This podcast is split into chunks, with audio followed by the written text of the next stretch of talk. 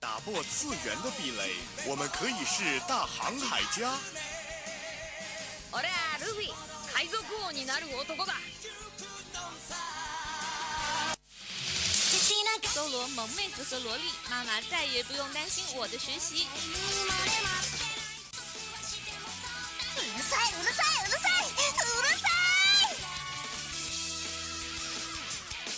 自大陆、日本、欧美、全世界的 ANG News，让你的耳朵根本停不下来。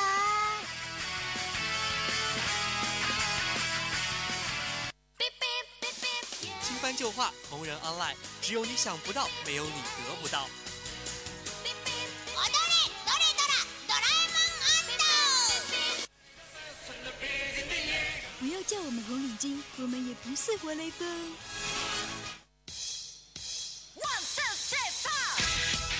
因为一切精彩尽在慢动作。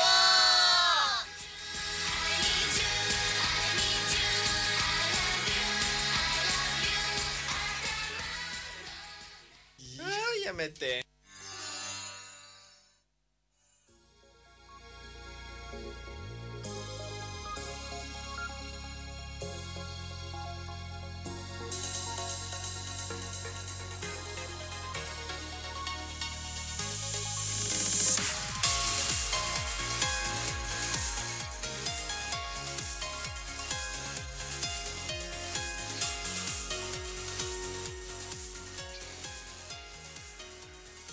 欢迎大家继续锁定 FM 九五二浙江师范大学校园之声，这里是每周五晚与大家不见不散的慢动作，我是夏静。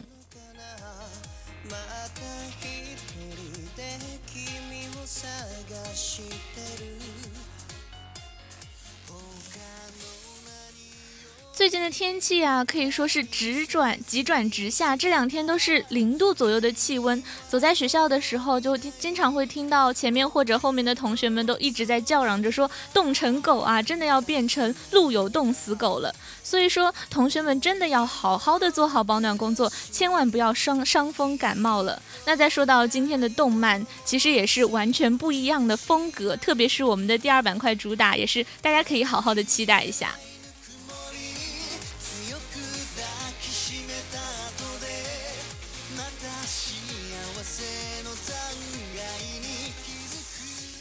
那在节目的最开始呢，还是和大家来分享一下今天慢动作的主要内容。首先依然是第一个板块 New Star 资讯全雷达，带给你大陆、日本、欧美、全世界的 ANG News。第二个板块动漫主打某科学的。超电磁炮，Only my ray gun can shoot it。其实这一个动漫呢，是真的是正能量满满，所以在这样一个寒冷的冬天，非常适合我们来一起分享。最后一个板块给你好玩，巾帼不让须眉，盘点动漫里那些霸气的女 boss 们。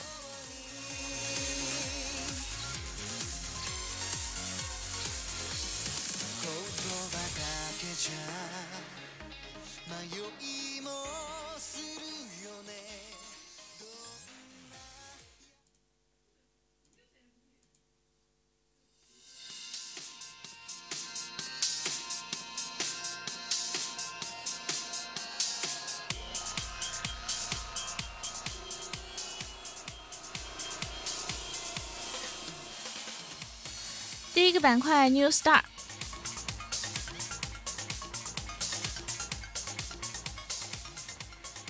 二零一四年漫画和轻小说年间销量出炉，《海贼王》力压《进击的巨人》。近日，日本公信榜公布了二零一四年漫画以及轻小说的年间销量排行。新小说年榜方面呢，魔法科高中的劣等生成功把同文库的《刀剑神域》拉下了第一的宝座，而今年动画热播的《洋洋计划》则以一百一十万册的销量排在第三第三的位置。而漫画方面呢，日本国民级漫画《海贼王》依然是霸据着漫画销量第一的位置，系列销量呢以一千一百八十八万册的数目来位居漫画年榜的榜首，而单卷销量也由《海贼王》第七十三卷、第七十四卷、第七十五卷包揽前三的位置。紧随其后的呢是《进击的巨人》系列，销量是排在第二，与《海贼王》仅有十六万册的差距。排球少年由于动画开播的效应排在了第三的位置，成为了今年漫画榜单上的一大黑马。而黑暗奇幻漫画《东京食尸鬼》动画化之后呢，销量可以说是猛增，夺得了第四的宝座。就目前《东京食尸鬼》的火热程度来看，相信随着《东京食种》的 R 和连载以及第二季的开播，明年销量肯定会更上一层楼。第五名以及第六名则由今年相继完结的《黑子的篮球》和《火影忍者》获得。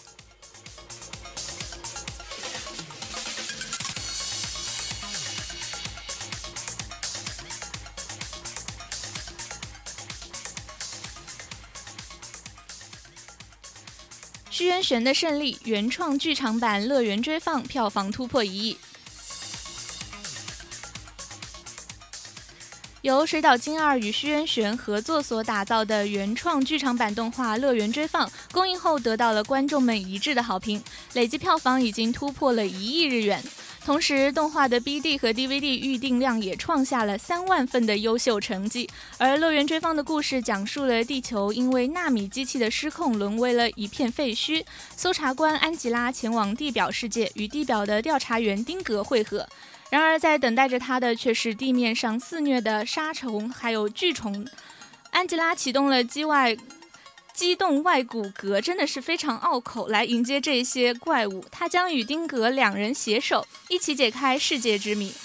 乐园追放的 BD 碟呢，在首映的时候就被抢购一空了。定于十二月十号发售的 BD 和 DVD 的预订数量也突破了三万之多，远远超过了官方当初所预测的一万份的目标。此外呢，它的目主题曲的单曲 CD 销量也是同样非常出色的，电影的魅力可见一斑呀。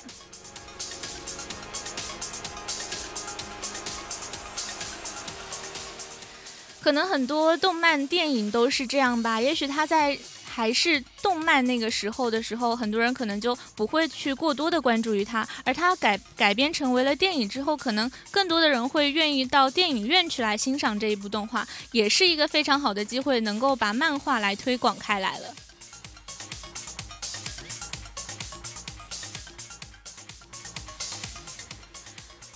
Aldna Zero》公开新图片与 CM 第二季，明年十月一月十号开播。近日呢，在由虚渊玄编剧、泽野弘之配配乐的这样的一个原创动画《Aldna Zero》的官网上，公布了这部作品的最新消息。这部作品呢，确定于二零一五年的一月十号开播。另外呢，还将有一档一小时的电视节目作为本作的特别节目，在二零一五年的一月三号来播放。这一部因为第一季爆炸性的话题发展和结局，引发了广泛的讨论和关注的作品的续作，终于是要和大家来见面了。想想是不是有点小激动呢？A G 呢是由于第一季坑爹结局当中的神展开而引发了无数的话题，这其中呢男女主角是不是还活着，成为了大家所关心的焦点了。此前公布的各种宣传图以及 PV 当中，我们已经确定艾艾莉欧亚欧西亚公主并没有死，这个消息是真的。而根据最新曝光的宣传图来看，男一号伊奈凡也确定是存活着。在宣传图上，伊奈凡一个人伫立在了大地之上，由他面朝的则是浩瀚的星空与飞船，显得是真的有一点孤胆英雄的意味吧。因为在此前的宣传图当中，男二号斯雷成为了火方一火星一方的领导人。那么第二季中呢，两个人也很有可能再度开展死战。至于我们公主的归属嘛，恐怕也只有等到作品播出之后，我们才能够知道了。那么在本次资讯的最后，就让我们来一起听一下这位指导制作了《进击的巨人》和《A.Z》这几部神作的音乐制作人泽野弘之的经典之作，一首出自于《A.Z》的燃曲《A Lazy》送上。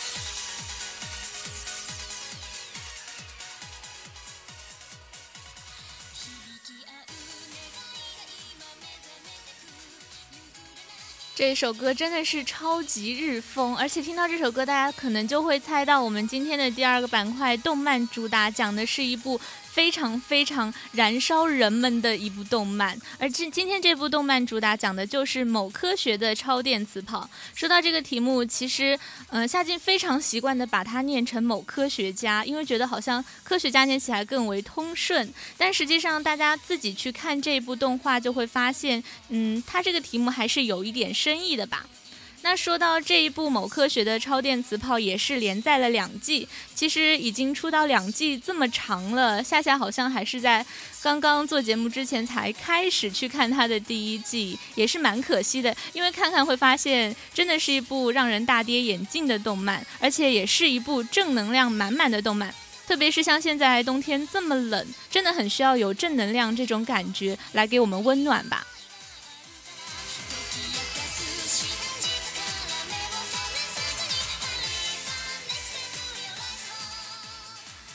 在这部动漫当中，最为可贵的就是他的友情还有感动，也是能够让我们久久不不能忘怀的。而且在我们的记忆深处呢，好像觉得就是就是这一份的感动，能够给我们带来一种不一样的热血沸腾。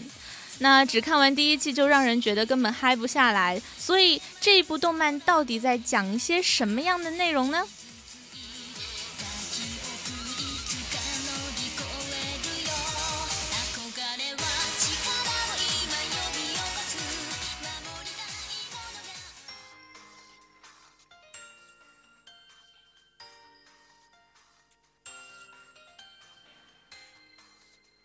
这部某科学的超电磁炮讲到的故事是发生在面积占据东京都四西部的三分之一这样一个面积当中，那里居住着两百三十万名的人口，其中八成的人口呢是来自于学生的巨大都市学园都市。学员都市呢和外部是隔离的一个状态，而且他在研究最尖端的科技。所有的学生都是来接受一个超能力开发，并且大多都是通过一个药物，包括还有催眠术、还有通电刺激等等的这样一些比较夸张的方式来获得这种所谓的超能力。有各种类型不同的能力，包括还有范围和威力是非常不同的，也是通过这一些标准来把他们划分成为了无能力者、低能力者、异能力者、强。能能力者、大能力者和超能力者，而我们的女主角，她的名字叫做玉坂美琴，就是现在满天下都在喊的炮姐，也是名声非常响当当的。她是超能力者，也就是 Level Five 当中的第三名电机使。无论是阳光清纯的长相，还是傲娇别扭又绝不向命运屈服的性格，再到随便操控十亿伏特高压电流，弹个硬币都能够打翻一辆车的爆表能力，都能够让这部动漫散发着无与伦比的燃烧气息。当然啊，说到这部动漫里面，当然不仅仅是只有这样一个厉害的女主的，而是给如今各种阴影面包围的我们一股正能量，所以才会给我们这种燃烧的气息吧。包括这部动漫当中，还有一些对于世界的热爱，对于未来的信心，还有对梦的追求，对友谊的友谊的坚信，好像这一些东西都能够让我们找回年少懵懂时的那种中二，但是又非常强烈热烈的向往。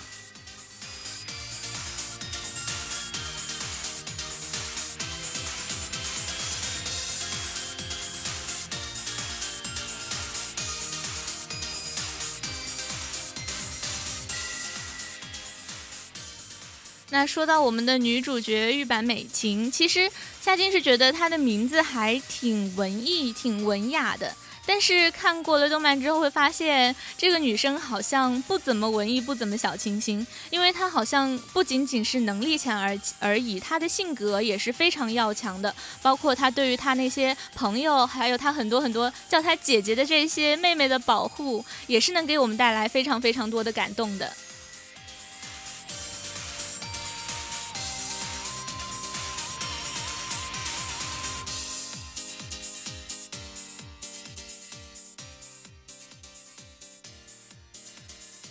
那如果说把我们的女主角炮姐当做是一枚硬币的话，第一面呢就是她光鲜亮丽的正面，也是刚刚讲到的，不管是她的能力还是性格方面都是非常具有正能量的。而第二面呢，就是她脆弱但是却又坚定的背面吧。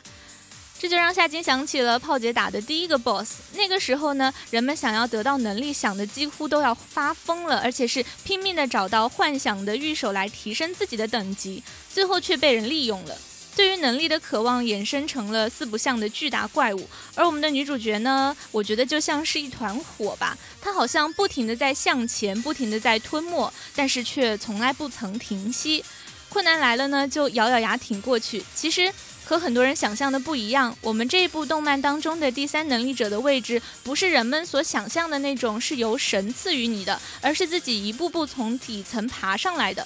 可是别人不行吧？因为人人总是有脆弱的一面，就像动漫当中的佐天泪子一样，一面呢是厌恶着没有能力的自己，一面又非常渴望着属于自己的能力，哪怕只是操纵几片叶子那么简单，他也是那么渴望的。看到这里，其实还是觉得有一点点小小的心酸吧，因为可能现实当中很多人也是这样，觉得自己好像能力非常的不足，非常想要摆脱这种困境，但是好像不管怎么努力都没有办法再向前进步一点点的感觉。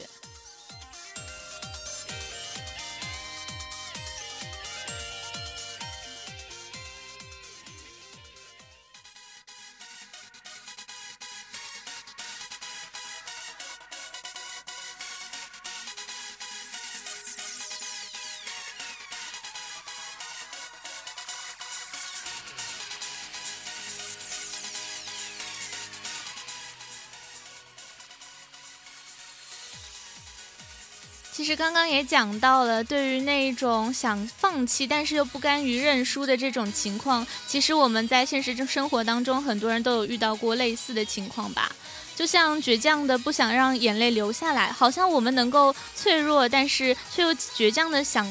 打败过去的自己，可能每个人都有一个这样的一段时候。而在那个烽烟四起的战场，也就是我们动漫设定的那一个场景当中，炮姐最后一击的时候，大声的喊着：“对不起，但再努力一次吧。”这句话就非常的具有正能量，好像你之前不管的做了多少努力，但是没有达到，这个时候可能很多人就会想着，也许是我自己真的做不到了，也许我就应该在这里止步了吧。但是当动漫当中的人物对着你的面喊出那一声话的时候，好像又会觉得，也许再努力一次，就真的能够做到了一样。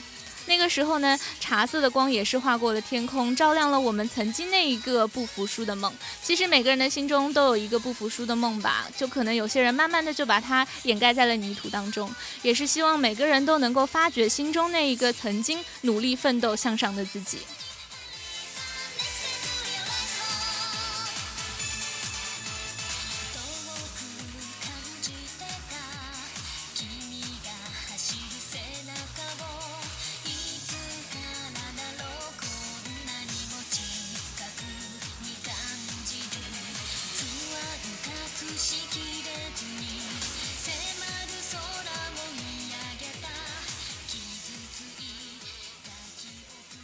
刚刚讲了这么多这么多，其实一直在讲的都是我们女主角如何的坚强，她的能力如何的强。但是刚刚也用了一个非常恰当的比喻，就是把它比喻成了一团火。但就像是火一样，焰心其实都是最凉的。所以看起来好像从来不会迷茫、迷茫，从来不会犹豫的这样的一个女主角，在心中却是有一个深深的痛的。这个痛呢，就是妹妹们事件。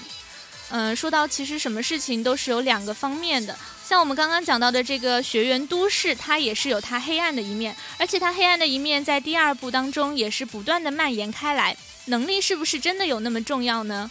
这个学员可能就已经陷入了一个疯狂的境地了吧？为了培养出 Level Six，也就是呃第六等级，要比我们的女主角更高等级的这样的一个超能力者，这一群丧心病狂的科学家设定了一个惨无人道的计划。这个计划呢，就利用了美琴的 DNA 制造了两万个妹妹。其实开始在外间的时候，说到两万这个数字，嗯，夏金跟温婉就真的已经笑出来了，因为觉得这个数字好夸张啊，真的很难想象。就算以后科技再如何的发达，可能这种事情都很难在现实生活中发生。但是动漫就是这么有意思，它可以设定两万、三万甚至二十万的这样一个人物设定。说到这两万个妹妹，其实她们确实是让我们的女主角美琴是吃尽了苦头。然后她其实这个目的呢是让这两万个妹妹不停的厮杀，并且让 Level Five 第一名一方通行，把他们全部杀死。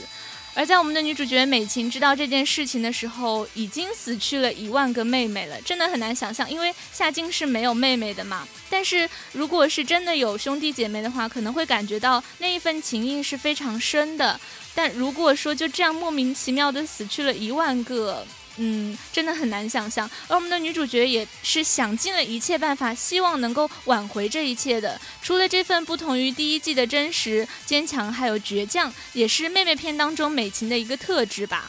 对，包括已经遇害的一万个妹妹，美琴的感情可以说是非常复杂的，但是也是非常坚定的。一方面呢，是对自己年幼的时候提供了 DNA 感到了深深的自责；另一方面呢，是目睹惨剧之后想要结束实验的这样一个信念。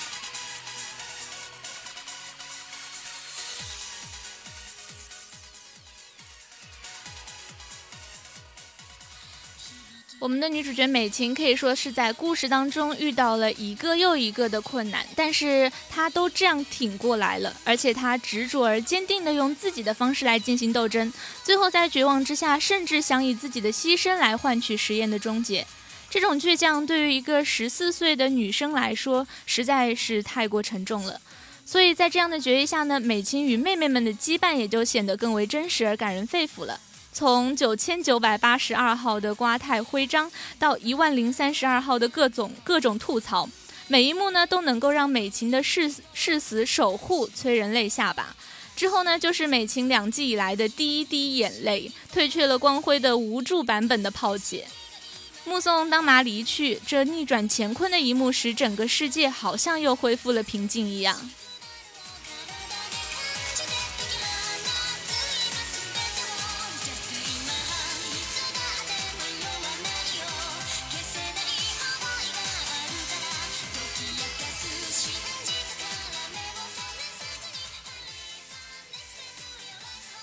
说起来，这部应该属于热血漫吧？但是好像其实这部动漫似乎并不是靠它那些热血来打动人的，最让人动容的似乎还是那一份纯洁和美好，还有那些干净如光的友谊吧。还记得在公路大战的时候，背水一战的炮姐仰天大喊“黑子”，空间移动和超电磁炮两个 bug 能力真是完美的衬映，再配上燃出的火花，还有那些。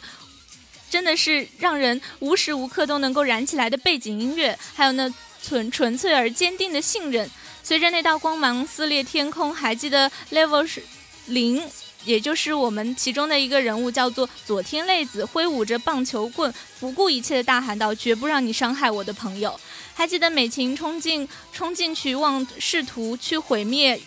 学园都市的研究所总总部也是一边狠抽计划破坏，又妄妄图与学园都市同归于尽的渣男，一边大吼着：“我和大家说好了，会守护这个城市，所以就算是你，我也会救。”这个时候，夏金不知道为什么一直这么多的口误，可能是觉得这一份友情真的是太为难得了吧？因为在这种生死决战当中，好像只有这一份坚固的友情才能够彼此的守护吧。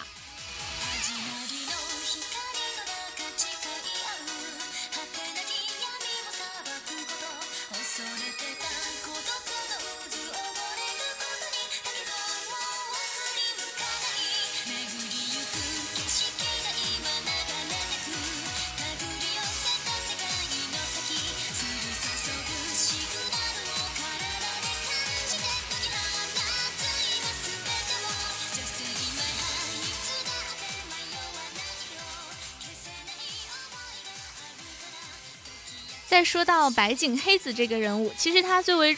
通常的一个出场方式呢，就是右手提着他的袖标，左手下按，并且大声的宣誓着“我是风纪委员”。其实这也是最为让人泪流满目的一面，就是决战开始的时候，所有风纪委员和自愿加入的学生们堵在会场，用黑子的方式一起宣誓“我们是风纪委员”。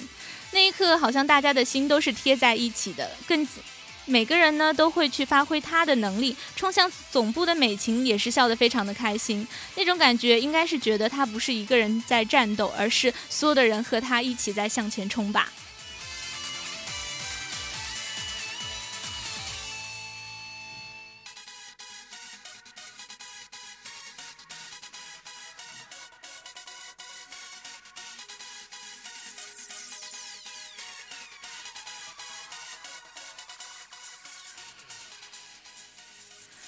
Only my real gun can can shoot it。这一句英文呢，说起来也非常的有意思，因为当中的一个英语单词也是小编告诉我，它是在英语当中不存在的，也就是 real gun。其实这句话也只有炮姐才有资格骄傲的唱出来吧，那是一份自信，是热爱，也是足以照亮世界的一个光芒所在。说起来，这部动漫最为让人感动的，也就是那一份热血吧。在空中飞舞的硬币描描述的所谓这种抛物线所决定的命运，还有呼之欲出的这种答案，今天也能够让我们内心激情澎湃的感觉。其实那种闪光，也就是我们炮姐所用的那种能力，嗯，它闪的可能并不是单纯的是一个。闪电这种感觉，其实可能更多的是一种热情，或者说是一种正能量吧。在这样一个嗯阴雨绵绵的冬天，可能我们真的很需要去走进这样一部能够温暖我们的动漫，让他们这当中的这些爱、这些感动，能够陪伴我们一起走向更远的地方。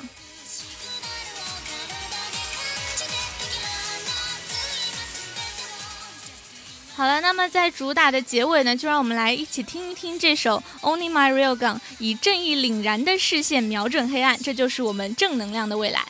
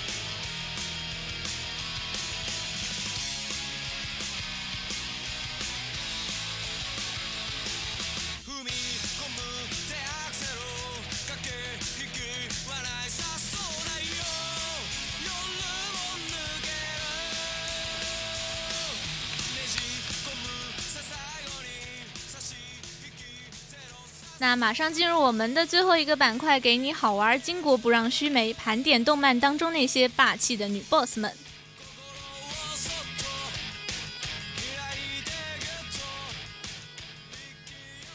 所谓的 boss 呢，其实不能是光光是指那种大反派吧，而且应该也是指一种能够当家做主的一种高层。他们有的是非常高冷的，有的又是非常幽默的。但是不管是性格外貌怎么变，他他们都有一个共同的特点，那就是霸气外露。特别是在我们的动漫二次元当中，男 boss 虽然说是随处可见，但是女 boss 是是似乎就不那么多了，而且显得好像有点稀有。但是说起来，他们也是能够吸引我们去看动漫的一个非常热的一个热点。那么今天的给你好玩呢，就和大家来盘点那些动漫当中的霸气女 boss。那非常特别的是，今天我们第三板块还请到了一位我们的小波嘉宾来和大家打个招招呼吧。嗯，Hello，各位听众，我是喜林。对，今天也是非常开心，请到了喜林来和我们一起聊女 boss 当。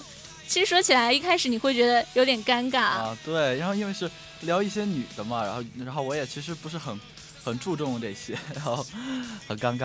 啊，但实际上我觉得可能男生的视角会比较独特一点。嗯，对，其实就是呃，看起来那些女 boss 们真的是就是很霸气，然后从内心中是一种。呃，敬意吧。嗯，那那说到嗯，喜林比较喜欢的动漫，刚刚有谈到是《妖精的尾巴》，也是一直追到了现在。对，《妖精的尾巴》是追到了现在，然后还有之前看过《东京十种》。嗯，那说到《妖精的尾巴》，其实也是非常有名，夏金是一直想去看，但是一直都是忍着忍着。所以这部动漫到底是讲一些什么的呢？呃，其实这个就是。呃，以一个男主呃男主人公呃就是叫纳兹的一个男主人公，然后他们是在一个呃他们的生活就是在一个魔法世界，他们有自己的呃他们称之为自己为魔导师，嗯呃然后咱们的呃女 boss 呢，也就是女主人公叫 Lucy，啊她是一个呃心灵魔法师，然后她就是嗯一开始是看起来她是那她是一种外向呃那那个外面是比较柔弱，然后非需呃非常需要别人的。一种依靠，对，其实他内心是特别的强大，并且呃，尤其是他的身份不一样，他是心灵魔导师，就是说可以召唤那些可爱的那些神兽。哦，好神奇啊，这个能力。然后就是他会和他的那个伙伴们相处的非常非常好。嗯。呃，然后。呃，我们的第二个女主人公，女主人公呢叫艾艾露莎，嗯，啊，就是她就是一位女女王，真的可以说是女王啊，就是一眼看上去就是非常霸气的那种。对对对，就是一个呃，因为她是拿剑嘛，她的武器是剑，然后就是就是一种，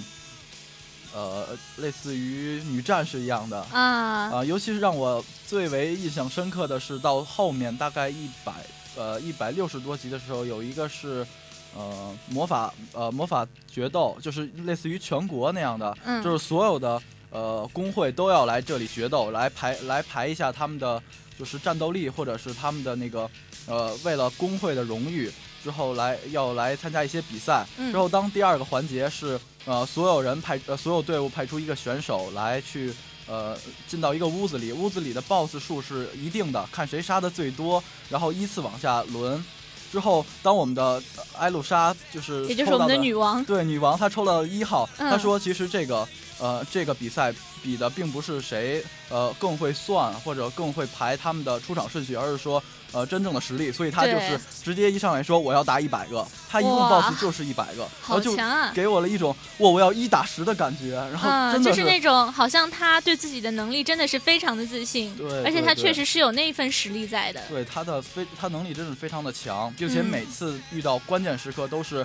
呃，艾露莎，然后头破血流的去帮助呃帮助我们的。拯救世界吧，就是类似于这样。那说到这里，好像喜灵一个人不停的在滔滔不绝的讲，我都插不上话了。看来动漫当中的那些女 boss 真的是能给人带来一种非常深刻的印象，好像你的脑海中那就不停的在脑补那些画面，然后不停的你就一直想往下说下去，好像让你说个一天一夜都说不完。那实际上除了刚刚说到的这一部非常火的妖尾之外，还有一部动漫当中的女 boss 也是让大家印象非常深刻的。刚刚喜灵也有提到，就是东京食尸鬼。而且这一部动漫也是马上要出第二季了，很多人都非常的期待。那说到东京食尸鬼呢，在这里我想换一个背景音乐啦。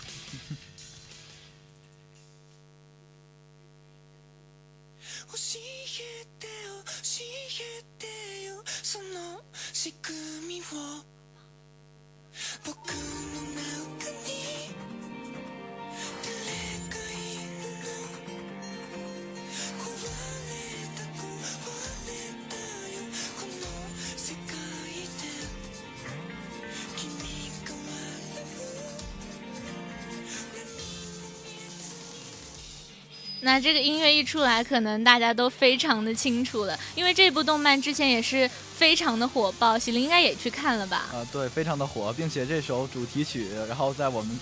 脑海中真是呃耳熟能详吧。嗯然后下课都会哼唱。对，而且这首歌好像有一种非常能够洗脑的感觉，就听过之后，好像脑海中会不停一遍一遍的反复播放。那说到《东京食尸鬼》，它的主要内容应该是属于比较黑暗，也比较奇特的，因为它讲到一种生物叫做。嗯，就是以人为食的这种叫做食尸鬼的生物。嗯而说到这一部动漫当中的女 boss，可能很多人在一开始的时候会对她觉得她有点不起眼，因为她后面都一直没有出现了嘛。对对。那就是它的名字就叫做力士。那说到力士，也是把我们的男主角，也就是呃我们的 小金木变成食尸鬼的这样的一个导火索了。嗯，那嗯、呃我喜林，你觉得你对于这一个女 boss 的感觉是什么样子的？呃，这个女 boss 就是一开始出场的时候，嗯，呃，画面本来是特别淡淡的描写，对然后说她一开始，然后在那那里看书，嗯，然后非常的，嗯，就是。呃就感觉是一个很文雅的女生，就非常有文艺气质，一个人在那默默的看书，好像非常有内涵的感觉。对，结果当我们的男主人公把她送到快到家门的时候，之后世界一一切都变了。就好像画风都改变了，整个主题都变了。那说到我们的女主人，这个她其实应该不能算是女主人公吧，但是她却是一个非常具有能力的人。就像后面包括有很多其他的食尸鬼都有去找她这样子，其实她的一个能力可以说是很多人都非常渴望的。嗯那说到这一部动漫的女主人郑姐，应该是我们的董香，也就是那个看起来也非常霸气的女生。说起来，这部动漫好像非常有意思，就是这里面的女生都很像女王，然后男生都有点就是蔫蔫的。对，然后呃，尤其是董香吧，其实嗯看起来她外表特别的呃冷酷，对然后非常的严肃，然后就是类似于女王的一种形象。嗯其实她内心是非常的呃柔弱的。对真的就是她看起来好像是对什么都漠不关心的，但实际上像她后面去照顾那个小女生啊，对对对包括和金木后来慢慢相处之后，会发现她真的是个非常善良的孩子。对，然后并且她一直在适应人类的生活，我觉得这一点是非常非常让我们呃最有感触的吧。对，就非常难能可贵。就在那样一个情况之下对，，因为所有其他的那个食尸鬼都认为我为什么要和人类交朋友，嗯，然后为什么要吃人类的食物，对然后而董香她就是做出了一个这样的举动，嗯，然后呃，因为她有一个人类的朋友嘛，就不嗯管她做什么，呃，就做一些料理，然后给董香吃，然后她都会觉得很好吃的样子，然后装下嗯去，然后尽管他吃完之后会反胃，然后会到呃。呃，就是卫生间里、呃、去吐吐。对对对，嗯。然后真的非常痛苦，但是他就是想感受一下作为人类的一种生活，对他好像就是努力想让自己成为一个正常人，嗯，这种精神真的还蛮值得去学习的，嗯。因为他真的特别善良。那说到董香的话，说到她最为有女神，就是或者说是女王气质的那一场，我觉得应该是她一开始出场的时候跟金木的那场对打，就是就是金木发现自己变成食尸鬼之后，不是嗯后来又碰碰到了董香嘛，然后董香把他按在墙上打的那一幕，你记不记得？呃，我脑补一下，哦，那那一幕真的非常的惊人，因为感觉他就似乎完全不在乎对方的死活，就就是猛揍下去那种感觉。对，一点情面都不留。对，那这种女王气质也是暴露无遗。虽然说起来，我们的金木到最后在漫画当中后面也是变得非常的强，但是再怎么说，好像少了这两位女王的话，这一部动漫还是少了那么一点点味道呢。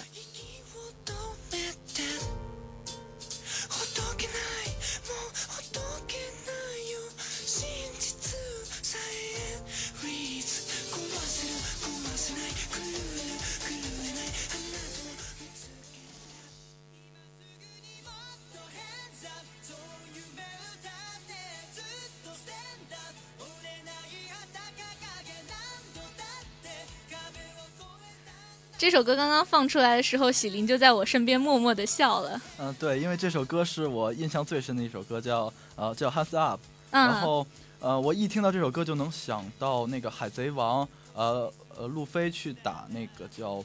嗯凯撒的那个拥有自然系果实能力的那个呃 BOSS 吧。嗯然后我的场面真是一直在回想，因为我觉得那个凯撒真的是让我，呃，从就是打心里很讨厌他，嗯，然后拿那些小孩，然后做实验，嗯，然后我每一次非常可恶。对每一次路飞呃使用那个霸气，然后去打到呃去那个呃狂扁那些那个 BOSS 的时候，我真的是超级的呃，就是心里非常的痛快，对对对，就觉得路飞好像是一个嗯、呃正义的使者对者。非常正义，并且嗯他、并且他的思维就是。呃，说是单纯也不算特别单纯，但是他就是特别热血那种。嗯然后呃，为人两肋插两肋插刀，然后并且呃有一定的能力，毕竟嗯。他是一个船长。那其实我们一直在这边说路飞有点跑题了，因为今天主题是女 boss 嘛对。那对于这个海贼王当中的女 boss，其实要说到的就是她的名字叫做波雅汉库克，应该也是海贼当中非常有人气的一个角色吧。嗯，那嗯、呃喜林觉得就是这个女性角色对于你来说印象最深的是什么？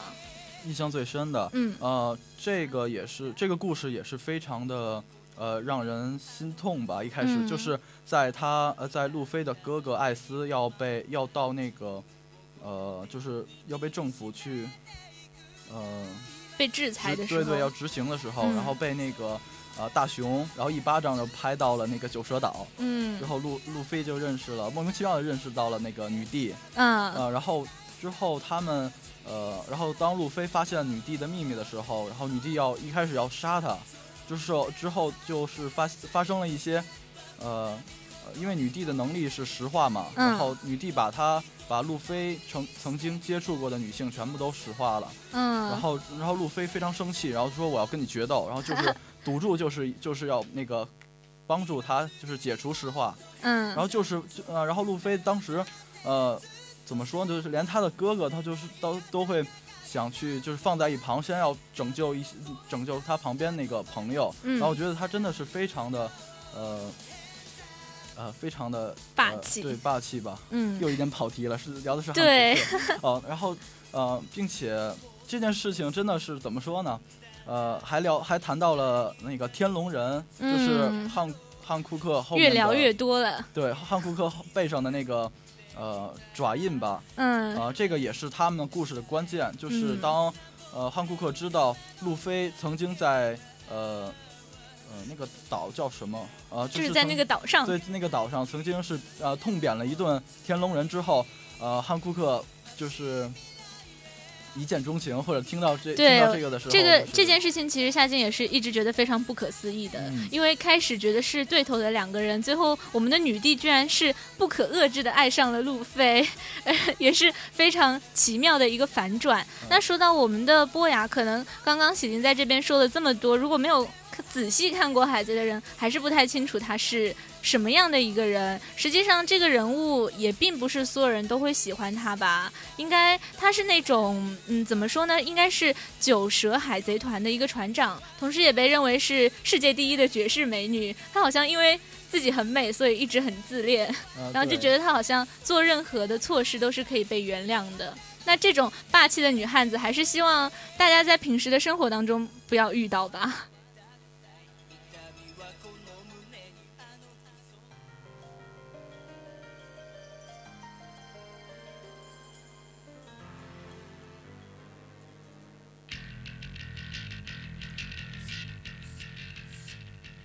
那今天要讲的最后一个女 boss，我觉得也是在这个板块当中最具有代表性的，就是出自我们的《火影忍者》当中的纲手机了。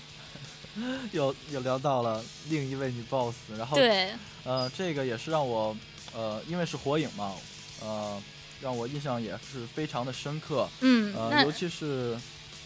嗯，尤其是当，呃，就是，呃，我记得是一次大战，就呃就是在，呃，大蛇丸，然后双手被双手被切掉，然后在逃跑的时候，然后嗯和他的一个冲突，呃，之后大蛇丸已经要是已经快将，呃。纲手置于死地了。然后之后鸣人来，鸣人的出现，并且他来他是来赴约的，因为之前有一个故事，就是说，呃嗯，纲手是非常藐视那些自己说大话说要成为火影，而却什么都不经历的那种人。其实这个故事的话，应该就属于纲手和鸣人当中的故事了，也是通过纲手鸣人才更为坚定自己要迈向火影的那条道路，应该说是把他的梦想，嗯，一步一步的成为了现实吧。对对对那说到纲手，其实她也是身材非常好的一位女性，而且应该是老婆婆了。但是通过她自己的忍术，把自己变得那么妖娆，而且还胸大，是吧？她原来好像应该是个平胸，但是这种能力让夏静还蛮羡慕的。那说到纲手，其实作为一个女 boss 来说，最为能够证明她是一个女 boss，就是她当上了火影这一点。对，嗯，呃，不管是她的能力也好，或者她的一些举动也好，我觉得她就是一位当之当之无愧的火影。嗯，呃，尤其是她的身世，她是一个呃初代火影的对初代火影的孙孙女，嗯呃，对，并且拥有一些呃，他说，呃，当他面对斑的时候，他说，虽然我没有呃我的爷爷一样拥有很强的忍术，我也嗯。不会木盾，然后这些医疗忍术我也不是很精湛，但是我们心中都会有火的意志，嗯，所以就，是这个意志才可以让他当上火呃当上火影，并且嗯。当上了那个人们心中的女 boss。对，这也是非常感动我们的一点。其实，在生活当中，可能有很多女生也会非常的坚强。实际上，夏静觉得这是好事情，女性也应该能够撑起半边天，能够独当一面吧。